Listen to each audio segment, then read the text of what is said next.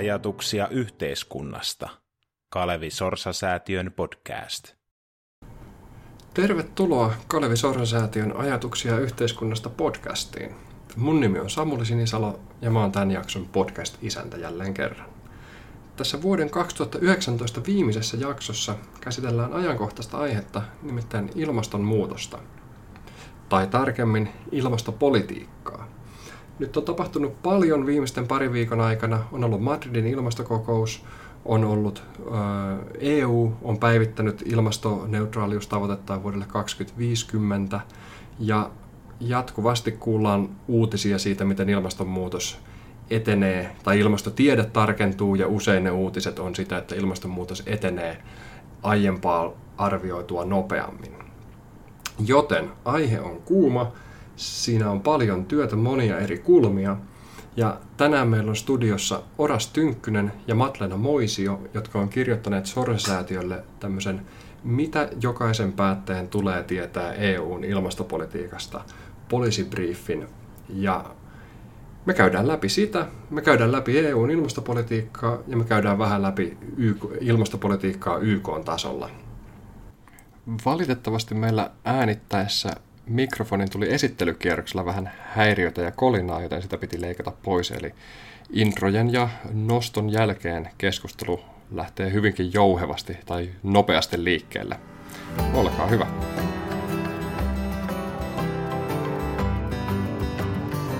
Kansalaiset on ympäri maailman tosi valmiita ilmastotoimiin ja vaatii niitä päättäjiltä. Ja sitten kuitenkin ilmastokokouksessa tuntuu, että mennään valtavan verkkaisesti eteenpäin, jos ollenkaan.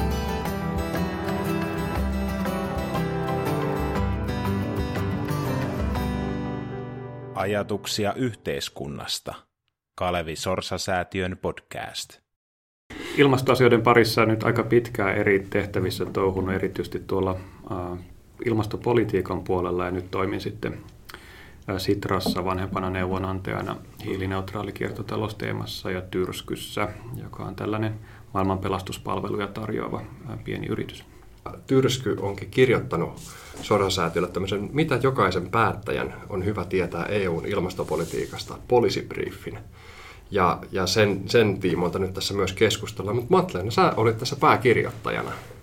Kyllä vaan. Mä oon tosiaan Tyrskyllä nuorempana konsulttina ja Paraksen kanssa sitten yhdessä tämän kirjoitimme. Matin vähän enemmän siitä sitten vastuuta.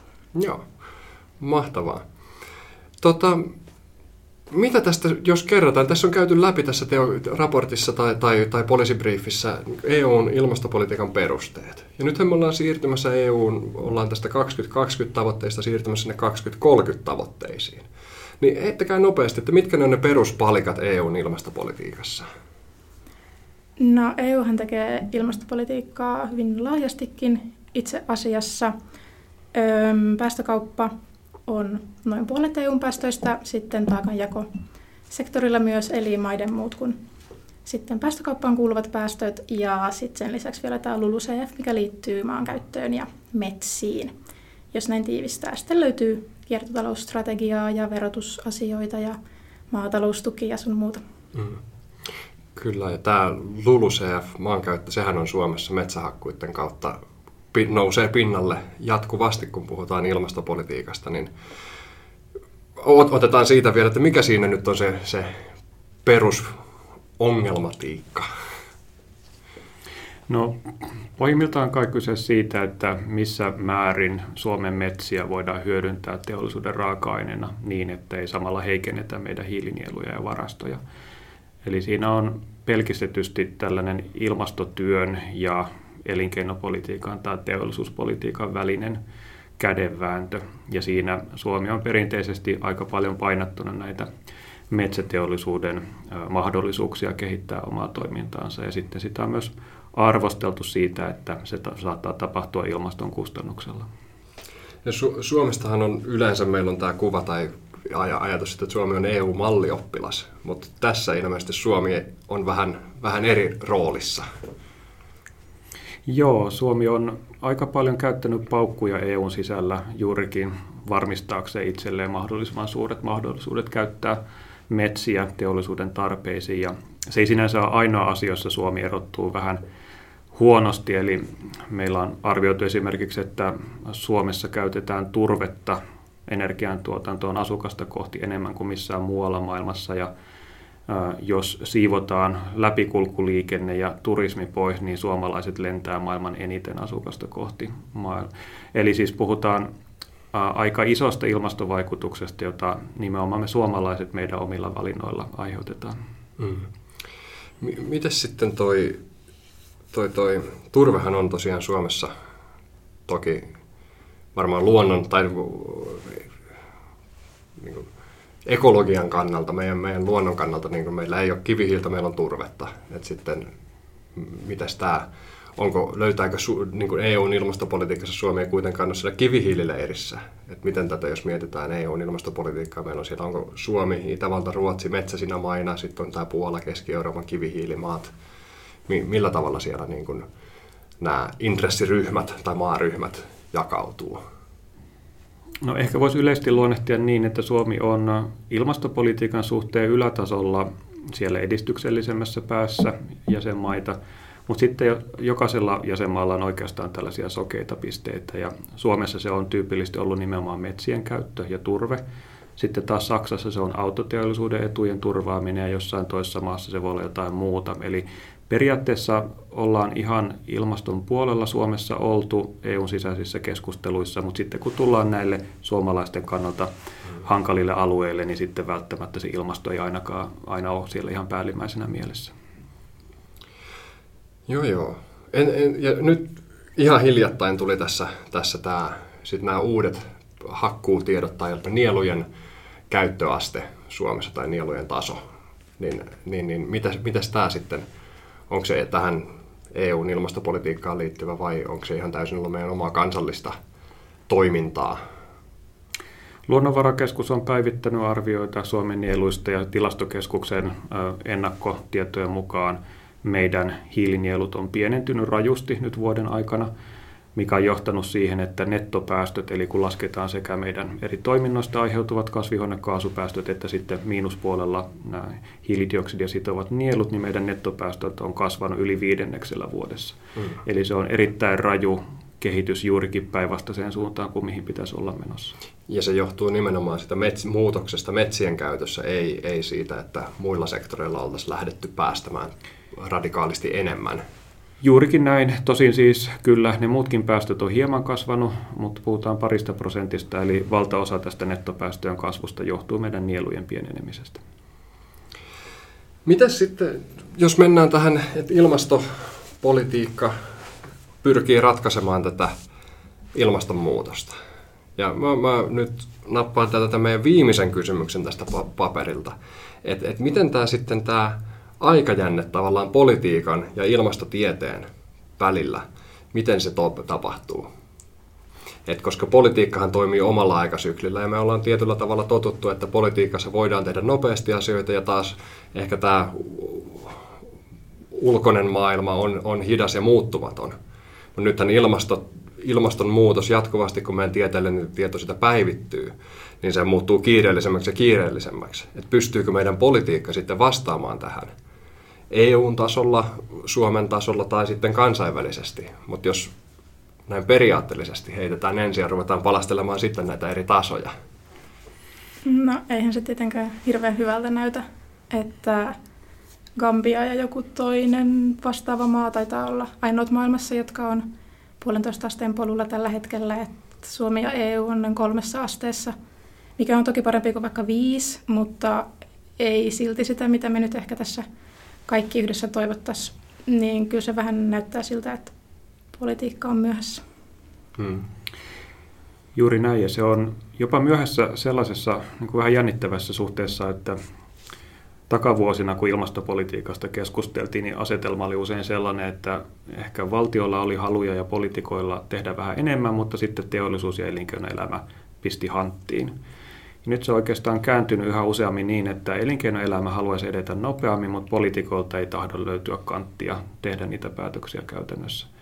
Eli monissa maissa, ei välttämättä kaikissa, niin kyllä politiikka on jäänyt vähän jälkeen tästä yleisestä keskustelusta, saatikka sitten tästä nuorten liikehdimistä mm. ja aktiivisuudesta.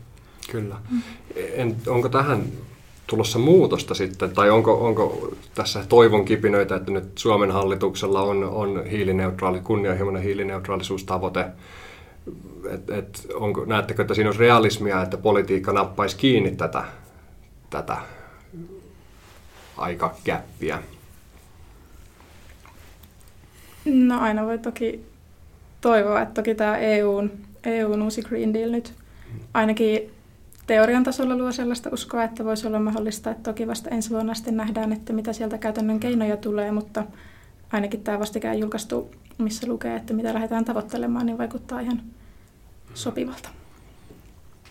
Entäs sitten toi EUlla, EUn Green Deal lisäksi oli tämä, tämä nyt tämä hiilineutraalisuustavoite 2050, joka nyt saatiin nuijittua pöytään ainakin tavoitetasolla, mutta toimeenpanon osalta, samoin kuin Suomen hallitusohjelma, siellä on tämä toimeenpano, toimeenpanokuilu sitten vielä, että et, jos, jos ne onnistutaan toimeenpanemaan, niin ollaanko silloin hyvällä polulla? No ollaan ilman muuta paremmalla polulla kuin tähän asti ja jos sekä Suomi että EU näissä tavoitteissa onnistuu, niin kyllähän silloin näytetään tietä muulle maailmalle. Sitten on toki hyvä muistaa, että tämä EUn 2050 ilmastoneutraaliustavoite ja väliaskeleet sitä kohti, niin ei nekään välttämättä ole ihan riittäviä ajatellen EUn reilua osuutta näissä kansainvälisissä ilmastotalkoissa. Ja syy siihen on se, että EU kuitenkin on itse asiassa teollisesta vallankumouksesta alkaen tämä EU-maat tuprutellut aika valtavan määrän päästöjä ilmakehään. Jos katsoo sitä tähän astista ilmastonmuutosta, niin valtaosa siitä on aiheutunut nimenomaan EUn kaltaisten teollisten maiden päästöistä. Ja toisaalta EU nyt kuitenkin on edelleen yksi maailman vauraimpia alueita. Mm. Tarkastelee kummasta näkökulmasta tahansa, niin kyllähän silloin EU pitäisi tehdä selvästi enemmän jotta sitten niillä rutiköyhillä mailla, vaikkapa Afrikassa ja muualla päin maailmaa, olisi paremmat edellytykset kehittyä ja kasvaa. Hmm, kyllä. Ei, tää, jos mietitään sitä vihreän kasvun ohjelmaa, niin miten paljon te saitte siitä niin kuin konkretiaa tai toivoa, että sitä pystyttäisiin toimeenpanemaan, sen kautta pystyttäisiin toimeenpanemaan tätä hiilineutraaliustavoitetta EU-tasolla tai Suomessa? Mä sanoisin, että se on ehkä jopa yllättävänkin konkreettinen ottaa huomioon, että komissiohan oli ehtinyt aloittaa työnsä muutama päivä aikaisemmin. Eli tavallaan tässä vaiheessa olisi ehkä aika rohkeata olettaa, että uudella komissiolla olisi kauhean yksityiskohtainen paketti valmiina. Ja se voisi olla vähän hölmöäkin, koska puhutaan kuitenkin isoista asioista ja ne on kyllä hyvä pohtia aika tarkkaan läpi ennen kuin lähtee, lähtee niitä toteuttamaan. Eli sieltähän löytyy aika hyvin aikataulu siitä, miten edetään, ja sieltä paketista löytyy myös aika hyviä aineksia, että millä työkalulla tämä homma nyt sitten käytännössä hoidetaan. Siellä mainitaan energiaverot, ja siellä mainitaan julkiset hankinnat, ja siellä mainitaan Euroopan investointipankki, ja siellä mainitaan maataloustukien uudistus. Eli Minusta siinä on niin tähän aikaan ihan hyvin tunnistettu askelmerkkejä ja sitten tosiaan jatko näyttää, että kuinka hyvin niiden toteuttamisessa onnistutaan. Joo. Eli periaatteessa, jos, jos suunta jatkuu samana, niin ilmasto, kun oli Suomen puheenjohtajuuskauden painopisteitä, niin sit voidaan kumminkin antaa tietynlainen synninpäästö tai, tai olla tyytyväisiä siihen, että ilmaston alueella sa, meidän kaudella edettiin, oli sitten kiitosta puheenjohtajalle tai, tai ei. Tai puheenjohtajan ansiota tai, tai ei, mutta... Kyllä minusta selvästi voi sanoa, että ainakin tämä uusi työnsä aloittanut komissio on ottanut ihan eri vaihteen ilmastotyössä. Mm Eli se on, on iso ero aiempaan. Tosiaan mikä siitä on Suomen ansiota puheenjohtajamaana, niin se on vähän eri kysymys. Mm. Mutta periaatteessa toivoa siitä, että myös Puola saataisiin ensi kesänä sitten mukaan tähän, niin on. Kyllä mä luulen, että rahoituksen kautta se on ihan mahdollista, että, että kuitenkin kun tässä Green Dealissa nyt on mukana näitä fossiiliriippuvaisempien maiden auttamista rahallisesti, niin se on sitten varmaan se keino, millä lopulta Puolakin tulee mukaan, ellei sitten ole se, että ei halua tavallaan jäädä ulos siitä EUsta kuitenkaan, että et onko EUllakaan sitä halua jäädä odottelemaan yhtä vastaan hangottelevaa, kun siinä kuitenkin jää sitten Puola aika yksin. Mm. Kyllä, kyllä, kyllä. Ja Unkari ja Tsekki jo, jo tavallaan sen porkkanan kautta lähti kyytiin. Mm.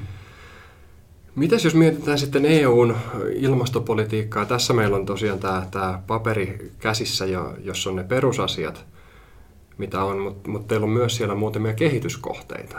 Että millä tavalla tätä EUn, EUn ilmastopolitiikkaa sit vielä voisi viedä eteenpäin, että se paremmin vastaisi tähän luonnontieteelliseen vaatimukseen?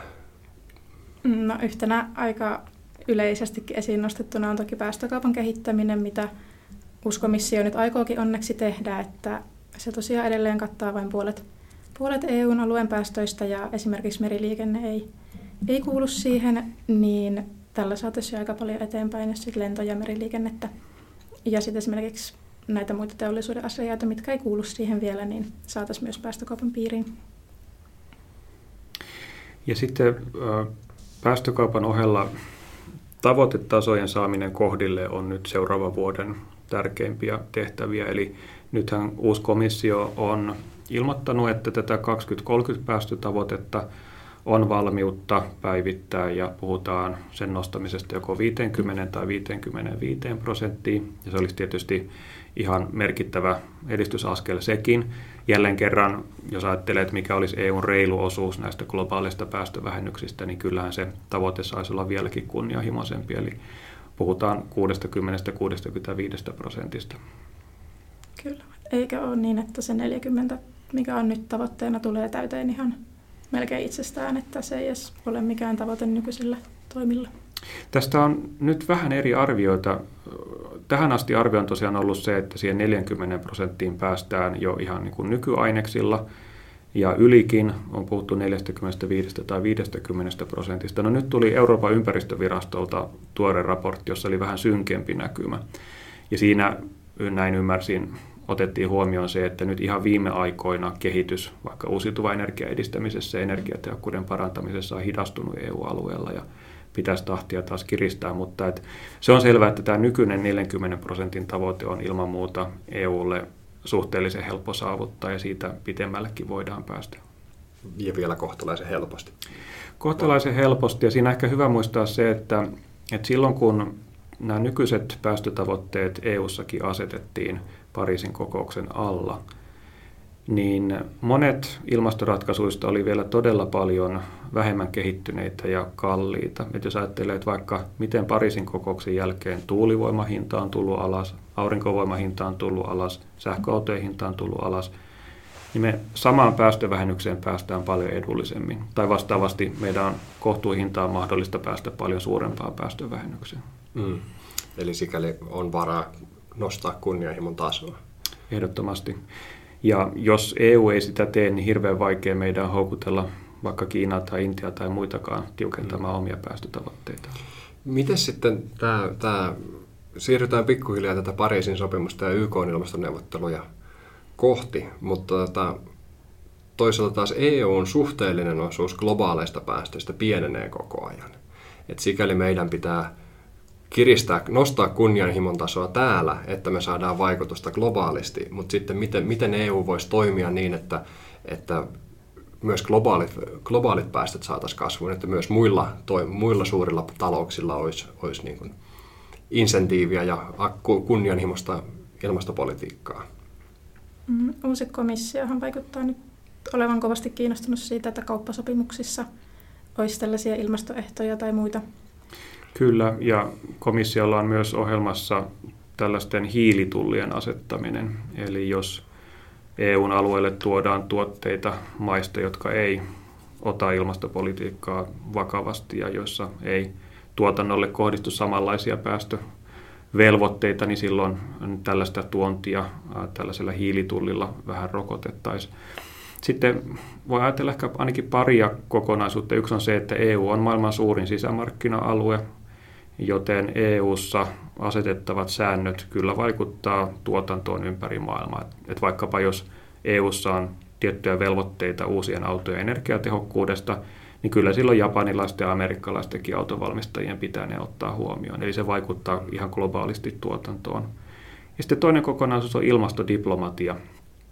Eli ähm, EUlla on mun nähdäkseni tosi iso rooli siinä, että ähm, erilaisin diplomatian keinoin kahdenvälisissä suhteissa, huippukokouksissa ja sen sellaisissa painotetaan ilmastoasioita ja taivutellaan meidän keskeisiä kumppaneita myös mukaan tekemään enemmän. Totta. Miettimään tätä, että, että miten pitkälle, kun taas, miten pitkälle tällä, tällä voidaan päästä, kun Brasilian, USA kaltaisissa maissa nyt näiden perinteisten Saudi-Arabia ja muut öljymaat lisäksi ja hiili, hiili, mainitut hiilivaltiot, tällainen niin kuin ilmastoskeptisyys tai ilmastonmuutos, ilmastonmuutosvastaisuus on nousussa. Että miten paljon tässä on sitten toivoa EUlla joko kahdenvälisissä suhteissa tai sitten siellä YK ilmastoneuvottelujen puitteissa edi, toimi, saada tuloksia diplomatian kautta? No, iso kysymys, mutta ehkä se voi kääntää niin päin, että jos EU ei yritä, niin sitten ei ainakaan saada mitään mm. tulosta. Ja varmaan paljon riippuu myös siitä, että kuinka tosissaan EU sen ottaa. Että jos äm, ilmasto on yhtenä asiana kymmenestä ulkosuhteissa, niin varmaan sillä ei kauhean suurta vaikutusta ole. Mutta jos sitä painotetaan ihan tosissaan niin, että aina kun komission puheenjohtaja ja neuvoston puheenjohtaja ja korkea edustaja ja muut EUn keskeiset hahmot tapaa mitä tahansa kollegoitaan muista maista, jos siellä on aina esillä, että niin muuten meidän on kaikkien pakko tehdä enemmän päästöjen vähentämiseksi. Niin kyllä mä uskoisin, että sillä on vaikutusta. Mm. Eli jos se on sillä top kolmosessa, top, ka- top kakkosessa tai mm. sillä seudulla, niin enemmän. Mutta nyt myös hiljattain loppu tämä Chiilasta Madridiin siirtynyt COP25. Et haluaisitteko ensin summata siitä jotakin, että mitkä oli päällimmäiset fiilikset, että kokoukseen lähdettiin ehkä alhaisin odotuksin, mutta myös ehkä sieltä myös tultiin laihoin tuloksin vai, vai miten te sen muotoilisitte? Joo, se on varmaan mun tontilla, koska sieltä Madridista just viime perjantaina tulin. Varmasti kaikki on aika yksimielisiä siitä, että kokouksen anti oli laiha, mutta toisaalta ei se myöskään mikään katastrofi ollut, eli tavallaan mitään peruuttamatonta vahinkoa ei siellä tapahtunut, mitä ei tässä pystyisi korjaamaan. Ja nyt oikeastaan katseet kohdistuu seuraavaan ilmastokokoukseen, joka on vuoden päästä Glasgowssa, ja se on moni arvioiden mukaan tärkein ilmastokokous sitten Pariisin. Ja se syy on siinä, että Pariisissa sovittiin paitsi, että maiden pitää jättää omat päästösitoumuksensa – niin myös, että ensi vuonna eli 2020 niitä päästösitoumuksia pitää päivittää. Eli puhutaan tällaisesta ilmaston ratkaisujen vuodesta ensi vuonna. Joo. Ihan jännittävää nähdä, että millaista siitä tulee sitten Brexit Britanniassa neuvottelusta. Mutta mm. ilmeisesti siis tässä Madridissakin oli ajateltu, että, että ei-diiliä on parempi kuin huono diili, koska sitten sitä jo sovittua on vaikea lähteä myöhemmin parantaa. Mm. Kyllä. Kyllä, ja, siis, ja tosiaan kunnianhimon tasoahan on, on nostettava, että jos viimeiset, mitä mä tsekkasin, niin Pariisin sopimuksessa on määritelty se kaksi astetta, tai rajataan lämpöinen kahteen maksimissa, tai, tai jopa puoleentoista, mutta sitten tämänhetkiset nämä päästövähennysilmoitukset on siellä reilun kolmen asteen seutuvilla, niin, niin, niin No Tavallaan tilannehan on aika kahtalainen, eli on siis aika iso määrä maita, jotka on ilmoittanut valmiudestaan päivittää omia päästötavoitteitaan. Niitä on nyt, alkaa olla, olisikohan 70 luokkaa. Pulma on vaan se, että ne on pääosin aika pieniä ja aika köyhiä maita, jotka tuottaa hyvin vähän päästöjä. Mm. Ja suurista päästöjen tuottajista EU on ainoa, joka on kertonut, että on halukas oman päästötavoitteensa päivittämään. Ja Tämä on se iso haaste, eli miten saada G20-maat, suuret päästäjät, Kiina, Intia, koska Yhdysvallat nyt on toistaiseksi pois pelistä, myös tekemään enemmän. Kiina, Intia ilmeisesti ei ole halukkaita. Että onko se, onko se, osaatko arvioida, onko se tähän kehitysmaa-statukseen perustuva vai onko se enemmän tämmöinen, että jos ei USA, niin ei mekään, vai, vai minkälainen se on se asetelma siinä? No siinä on varmaan monia tekijöitä. Yksi on tosiaan se, että kun Yhdysvallat on poissa pelistä, niin silloin houkutus Kiinalle ja Intialle myös himmailla voi olla vähän suurempi.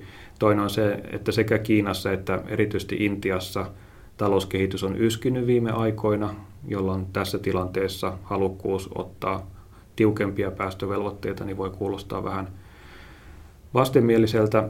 Mutta sitten toisaalta voi ajatella myös niin päin, että sekä Kiinassa että Intiassa on todella hyvät mahdollisuudet vähentää päästöjä paljon enemmän kuin mihin ne on sitoutunut. Eli kaikki selvitykset viittaa siihen, että sitä päästövähennyspotentiaalia siellä piilee, jolloin pitäisi olla ihan mahdollista, että molemmat maat tekee enemmän. Ja molemmat maat on sattumoisin myös hirveän haavoittuvia ilmastokriisin vaikutuksille. Eli vähän eri tavoin kiinalaiset ja intialaiset kärsii siitä hyvin suoraan, jos ilmastonmuutosta ei saada rajoitettua siedettävälle tasolle. Hmm. Niin, eli, eli sieltä löytyy insentiiviä. Mutta miten sitten Madridissa nyt täälläkin uutisoitiin isosti, että valtiovarainministerit oli ensimmäistä kertaa mukana. Että tavallaan tuolla, tuolla kopissa, että et, päästiinkö siinä sitten, että ilmastopolitiikka ei ole erillinen saareke talouspolitiikasta ja talouskasvusta ja, ja näistä politiikan, kovan politiikan ytimistä tai tämmöisistä oikeasta hommasta, niin, niin, niin näkyykö se kokouksessa tai kokouksen tuloksissa jollain tavalla? No ehkä ei suoraan kokouksen tuloksissa, mutta se on selvää, että eihän tätä ilmastourakkaa yksin millään ympäristöministerien ja ilmastoministerien tempuilla hoideta, vaan siihen tarvitaan ihan ylintä johtoa teollisuusministeriä ja elinkeinoministeriä ja valtiovarainministeriä ja, ja siinä mielessä on, on hyvä suunta, että myös valtiovarainministeriä vedetään keskusteluihin mukaan. Kun aiemmin puhuttiin tästä Suomen roolista, niin ehkä hyvä todeta, että valtiovarainministerien yhteistyö, sehän on lähtenyt hyvin pitkälle Suomen aloitteesta, eli Sipilän hallituksen aikana tätä vietiin eteenpäin ja se on nyt lähtenyt ihan kohtuullisen hyvään vauhtiin. Sitten tietysti ne teot vielä odottaa itseään, mutta että onhan siinäkin arvonsa, että valtiovarainministerit joutuu istumaan saman pöydän ääreen ja pohtimaan, että mitäs nyt tehdään ilmastolle. Eli valtiovarainministerit YK-tasolla vai EU-tasolla? Ihan koko maailman tasolla. Koko maailman tasolla. Sehän on, se on kyllä hyvä, varsinkin jos tuloksia, tuloksia vielä saadaan, niin entistä parempi. Miten sitten tämä Chile, Chilen koko, tai Madridin kokous siirrettiin Chilestä Madridiin, ja tässä oli sitten myös, myös siellä itse kokouksessa, sieltä nousi näitä kansalaisyhteiskunnan kriittisiä ääniä, että pitäisi saada enemmän aikaiseksi, niin oliko tämä ihan business as usual, vai, vai saatiinko sillä painostuksella? Tai miten tämä tämmöinen niin kuin kansalaisten vuoropuhelu tämän kokouksen ja kokouksen päätösten kanssa meni? No monihan on arvioinut, että juopa kansalaisten mielipiteen ja ihmisiltä tulevan paineen ja sitten tämän käytännön kokouksen ja neuvotteluprosessin välillä on suurempi kuin koskaan aiemmin. Ja siinä on varmaan paljon perää, eli kansalaiset on ympäri maailman tosi valmiita ilmastotoimiin ja vaatii niitä päättäjiltä – ja sitten kuitenkin ilmastokokouksessa tuntuu, että mennään valtavan verkkaisesti eteenpäin, jos ollenkaan. Eli tässä on jonkin sortin niin omituinen muuri välillä, että se kansalaisten paine ei tunnu vieläkään välittyvän kunnolla neuvotteluihin. Mm. Sieltähän, oli, sieltähän oli nyt nuoria aktivisteja viety uloskin salista, kun olivat rauhanomaisesti protestoineet ja sitten samaan aikaan erinäiset suuryritykset olivat siellä sponsoroijina, niin kyllä se vähän henkilökohtaisella tasolla hassulta tuntuu. Joo, joo, kyllä. Kyllä. Ja tuossa aikaisemmin, että et millä tämä paine sitten saataisiin sinne toteutumaan sinne politiikan tasolle, kun tuossa aikaisemmin sanoit, että monet yrityksetkin on jo hirveän, että kansalaiset on valmiita ilmastotoimiin ja yrityksetkin on valmiita ilmastotoimiin. Mutta mi- mistä tässä sitten mättää, että onko kansallisvaltio jotenkin huono taso ratkaista ilmastonmuutosta? Vai, et, koska se on kuitenkin ilmiö, joka tapahtuu rajojen ylittäin ja sitten ratkaisut kuitenkin tapahtuu usein paljon paikallisemmin kuin kun niin kansallisvaltiotasolla ne on sitten paikallisia ratkaisuja, vai, vai mi, miten tämä sitten, millä se saataisiin sitten liikkumaan eteenpäin, se ilmastopolitiikka? No iso kysymys, mutta mä aloittaisin ehkä siitä, että ilmastopolitiikka on jo liikkunut eteenpäin kansalaisten paineen ansiosta. Ja se on hyvä muistaa nyt, kun välillä aina näyttää vähän synkältä, että me oltaisiin todennäköisesti aika paljon huonommassa tilanteessa ilman sitä, että erityisesti nuoret on osoittanut mieltään sekä meillä Suomessa että muualla. että sekä tämä Suomen hiilineutraaliustavoite 2035 että EUn hiilineutraaliustavoite 2050, ei niitä välttämättä olisi saatu, ellei olisi tullut kansalaisilta erityisesti nuorilta niin kovaa painetta. Mutta se on selvää, että se ei ole vielä riittänyt ja miten se korjataan, niin varmaan painetta pitää jatkaa ja lisätä. Mutta sitten ehkä kun on tällainen ä, entinen myös poliittinen päättäjä ja pikkasen nykyinenkin, niin ehkä niin kuin sitä voi miettiä myös niiden päättäjien näkökulmasta. Ä, eli miten voidaan purkaa niitä esteitä käytännön ilmastotoimien tielle. Eli jos nyt joku poliitikko esittää jonkun nohevan toimenpiteen, jolla päästöjä saataisiin merkittävästi vähennettyä, niin hyvin todennäköisesti siitä nousee jonkinmoinen älämölö ja joku osa kansalaisista ja yhteiskunnasta alkaa sitä vastustaa. Jolloin miten voitaisiin tukea sitä, että kun päättäjät yrittää tehdä jotain. Ja varmaan yksi asia on se, että pitää pitää enemmän meteliä myös niiden, jotka näitä ilmastotoimia puolustaa, eikä vain niiden, jotka niitä vastustaa ja haluaa jarruttaa. Kyllä, tässähän on Suomessa viimeisen puolen vuoden aikana haluttu kieltää ainakin dieselautot tai polttomoottoriautot tai liha tai lentäminen tai ihan yleinen eläminen, jos, jos niin kuin kärjistetysti sanotaan, niin ilmaston edestä joku on tällaisia kuulema esittänyt.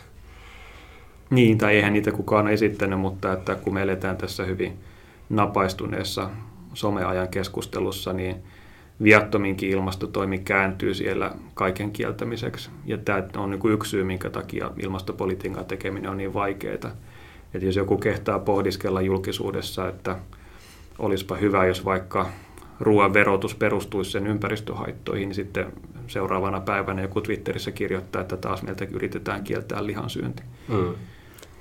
Sen vuoksi ehkä EU on semmoinen hyvä päätöksenteon taso, koska se ei kiinnosta ihmisiä niin paljon, niin sitten ihmiset ei huomaa, että tehdään kaikkia tämmöisiä heidän elämäänsä vaikuttavia päästöjä. Jos miettii vaikka ekosuunnitteludirektiiviä, mikä on ollut kuitenkin aika merkittävä, jos miettii vaikka jotain LED-valot on ilmestynyt joka paikkaan, ja ihmiset silleen ehkä samalla lailla ollut vihaisia siitä, että nyt mun pölynimurissa onkin tämmöinen tämmöinen merkki, mutta mm. sitten sillä kuitenkin on merkitystä. Mm, kyllä joo. Mitä se oli? Muutaman hiilivoimalan verran kuluttaa pölynimurit sähköä vuodessa EUn alueella. Muistaakseni te olette tänne... Oliko se niin päin, että on vähentynyt? Niin, tämä on vähentynyt, niin, niin totta, joo. Mutta siirrytään lopuksi tähän vielä sitten tulevaisuuteen. Ja teillä on työn alla myös tämmöinen YK ja Pariisin ilmastonsopimusta käsittelevä perus, tämmöinen policy brief. Et, et, kerrotko vielä siitä Joo, tosiaan tehdään tällaista, jossa hieman taustatetaan, että mistä on tultu tähän pisteeseen, että Pariisin sopimus 2015 saatiin aikaan ja mitä se sitten käytännössä sisältää ja tarkoittaa ja mihin se voi tulevaisuudessa johtaa. Kyllä, joo, ja nämä on tosiaan Sorsa-säätiö on tilannut näitä sen takia, että saataisiin tämmöistä lyhyttä, ytimekästä, mutta kattavaa ja laadukasta katsausta siihen, että mikä, mitkä nämä on nämä tämmöiset kansainväliset palikat, jotka tätä meidän kotimaista ilmastopolitiikkaa kuitenkin pitkälti määrittää. Että mitä ne on ne tekijät, joiden puitteissa me täällä sitten koitetaan kotimaassa taistella tämän ilmaston, ilmaston puolesta tai ilmastonmuutosta vastaan.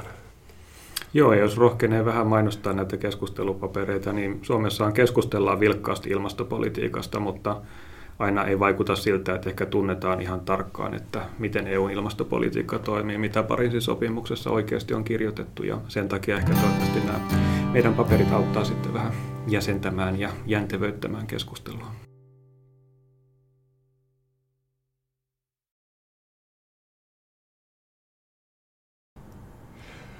Siinäpä se lyhyesti. Nämä, tämä mainittu julkaisu, mitä jokaisen päättäjän tulee tietää EUn ilmastopolitiikasta, se löytyy Sorsa-säätiön nettisivuilta www.sorsafoundation.fi. Myös tämä mainittu tuleva julkaisu YK on ilmastopolitiikasta ja Pariisin sopimuksen perusteista, sekin tulee sinne. Todennäköisesti tammikuun aikana saadaan julkaistua se, joten se löytyy www.sorsafoundation.fi sitten myös silloin. Sen lisäksi kannattaa ottaa Sorsa Foundation seurantaan niin Twitterissä, Instagramissa kuin myös Facebookissa, niin näin pysyy kärryillä, että milloin mitäkin julkaistaan. Joten tämän pidemmittä puheitta jatketaan taistelua paitsi ilmastonmuutosta vastaan myös tuotantovälineiden hallinnasta. Kiitos ja kuulemiin.